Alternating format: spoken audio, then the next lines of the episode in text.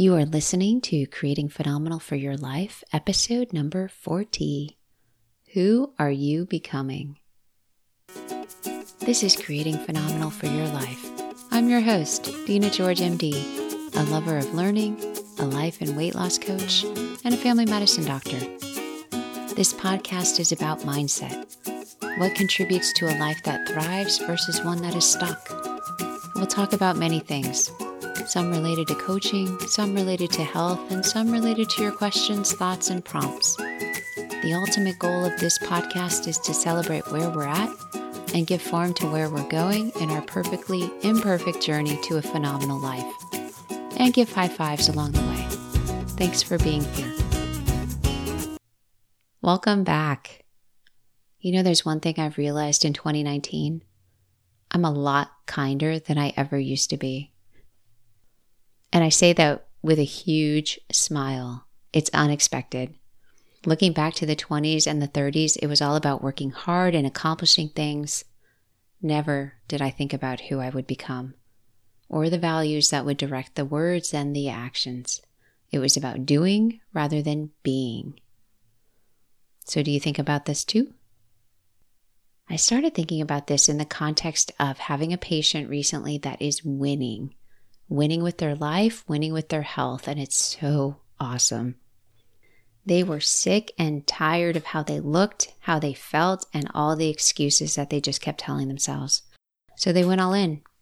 They shifted their mindset, and that translated into changing the type of foods they ate, the amount of food they ate. They increased their activity, they changed how they spent their time.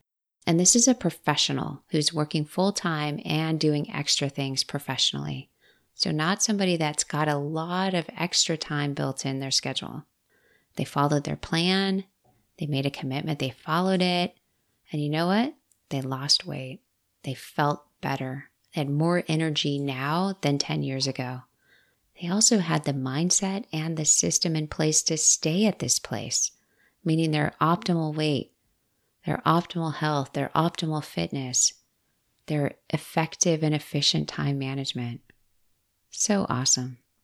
Most people would look at them and say, oh, they just won the lottery. It's magic. It rarely happens. That can't be me. But I'll tell you, it wasn't given to them. It certainly wasn't their doctor. It wasn't any medication that changed their life. It was them. Every decision, every day, choosing what was most in alignment with their overall goal. And when they were off track, they recognized it and they got back to work. They changed, they evolved, they grew their life, and boy, the confidence that just radiated from their being, from their presence, so awesome. So, who are you becoming? Like right now, as you think about the day ahead, what is your time going to lead to? What is your effort going to lead to? What will you be more of at the end of the day than you were when the day started? When you look at your calendar and think that the end of the day you're going to be a little bit stronger in each area that you have invested your time in, what does that look like? Like, what does it translate into? As you look at your habits, what is that strengthening you into? How about the people you spend time with? What is that bringing out within you? And the foods that you choose to consume. Note the key word here choose.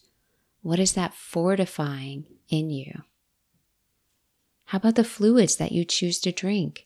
What is that supporting or creating or developing in you? Who you're becoming, it's based on thousands of decisions that you make on a regular basis. Decisions that at the moment may seem pretty insignificant, but it's really the distinctions of are you leaning in or avoiding the hard stuff? Are you coping or taking responsibility? Are you learning or telling yourself you can't? Are you choosing pleasure over discomfort, choosing a donut rather than being restless, rather than being bored or maybe lonely, choosing to put your shoes on and move your body versus stay in bed because it's cold outside, choosing to open a book and start reading versus binge watching something. So the decisions may seem small, insignificant, but they all add up to who we are we are the product of how we spend our time our resources, and everything that we consume, every sensory level experience, what we touch, visualize, think about, hear, that is what adds up to who we become. And so often in the moment, doesn't seem like it matters. Our minds just tell us, ah, oh, it's okay. You can skip that. You can eat that. You can put that off. It's okay. But it does matter. And here's why. Every decision we follow through on, that's what builds confidence. That's what maintains momentum. That's what leads to greater things. And when we indulge in overwhelm, confusion, uncertainty, do those sound familiar? That's what destroys confidence. Each day builds on the last one, and progress requires repetition. Doing consistently over time is what leads to results. Over time. So, missing days, doing things inconsistently, that means we're going backwards. We've got no momentum to build on. We've got to start over each time. And wow, does that get frustrating. And when our mind engages on it's never going to work, we believe it. So, what would your day look like if you thought of this question regularly? Who am I becoming by doing this? One simple question. What if you framed everything from that question? Like, let's start here. How would your conversations be different? Who am I becoming by talking with this person? Who am I becoming by avoiding that conversation? Who am I becoming by introducing myself to someone new? Who am I becoming by extending an invitation or accepting an invitation? Part of my Lenten journey is to figure out a relationship that has been unsettled. I'm becoming the person that sets down judgment, that has no emotions to trigger, that has nothing to prove, and is granting grace and acceptance. And that's exactly who I want to become. Is it easy? Not one single day. I can assure you of that. Is it worth it? Absolutely. Because did you hear what I'm working for? Freedom for this relationship, but for every aspect of my life. No judgment, no emotional triggers, complete acceptance of myself, granting grace. Totally worth it. Let's take that same question and apply it to other areas of life. How about food intake? Who am I becoming by eating this? or fluid intake. Who am I becoming by drinking this? Or a habit. You know those go tos when we're bored, when we're restless, when we're waiting, when we're avoiding. We all have them. Who am I becoming by doing this? And how about our work? Like every aspect of work, the colleagues we work with, the customers we serve, the effort we put into work. And if you're a high achiever, really look at this from the perspective of overworking because you do. And how about what you're learning at work or working towards or growing yourself or sharing your work? All that same question Who am I becoming by doing this? Now apply it to activity, intentional movement with our bodies, and answer the question by evaluating your behavior who am I becoming by laying in bed for an extra 30 minutes? Who am I becoming by putting my shoes on and going for a run? And I use running as an example. I love to be the person who went for a run. Notice the past tense. I love the pride of that accomplishment. Right now, I'm the woman who is learning to run again. My mind wants to quit, point out every ache and pain, dysregulate my breathing. Oh, you've got a stitch, breathe differently, so that I stop and succumb to the pain and choose pleasure over commitment, the pleasure of at least stopping the pain. And I'm not lazy, there's no judgment. It's how the mind is wired. Choose pleasure over everything else and definitely avoid pain. So, back to being kinder and the pleasant surprise of it.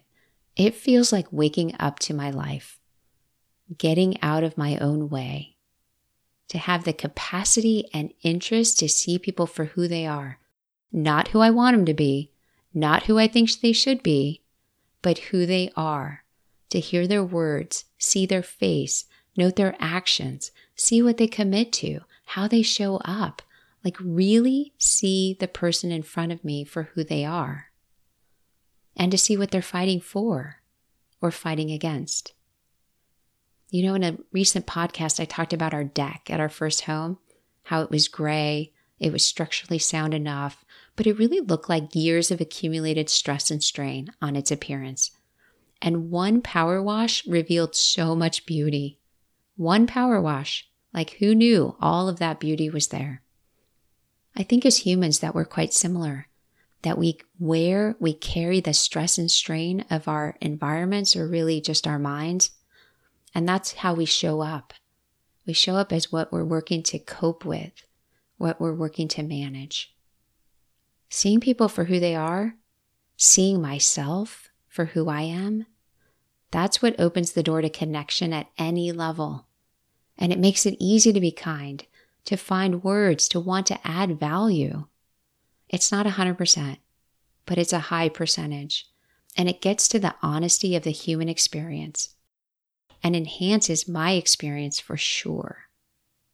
So here's what it's taken peeling the onion. I use that metaphorically, but also when you think about an onion and the, how it releases the gas that's like a sulfur like product and it stings your eyes and it causes tears. That's kind of the process too. So, peeling the onion and starting to see me for who I am, real deal, no joke, who I really am, and lose the judgment. Accept the past. Accept that fear, doubt, and uncertainty, and even shame have made a lot of decisions in my life, and they're not in charge anymore. Or when they try to be, that I recognize it and shift back into who I am. It means accepting that no one around me needs to be different. They don't need to speak differently, treat me differently, or do things for me to be able to thrive. That is my job. That is my responsibility. It means setting down the baggage and being uncomfortable with being all of myself and risk being too much. Essentially, it has meant acceptance, forgiveness, clarifying values, and realizing the importance of connection to create a phenomenal life. So it's incredible what happens when you do the work, when you peel the onion, when you get past the tears. I'm kinder. Totally not a surprise, right? If I'm not judging myself, there's a high likelihood I'm not judging anyone else. If I'm comfortable with myself, there's engagement with others and really fascinating conversations. There's less acceptance of boredom and less covering up with habits that boredom of restlessness. And there's the desire to share and expand and explore. Seeing people for who they are, there's no struggle and there's no encouragement to hide. Kinder. Who knew? It's a fun byproduct of doing the work. As you grow your life, as you shift your mindset, consider the very simple question of who am I becoming through this? That has the power to change everything. I am wishing you an amazing spring, sending a high five, and all my best and I will see you next time. Are you ready for coaching? Ready for more in your life? Want to see what's possible? Then message me at Facebook Dina George MD Coaching. I look forward to hearing from you.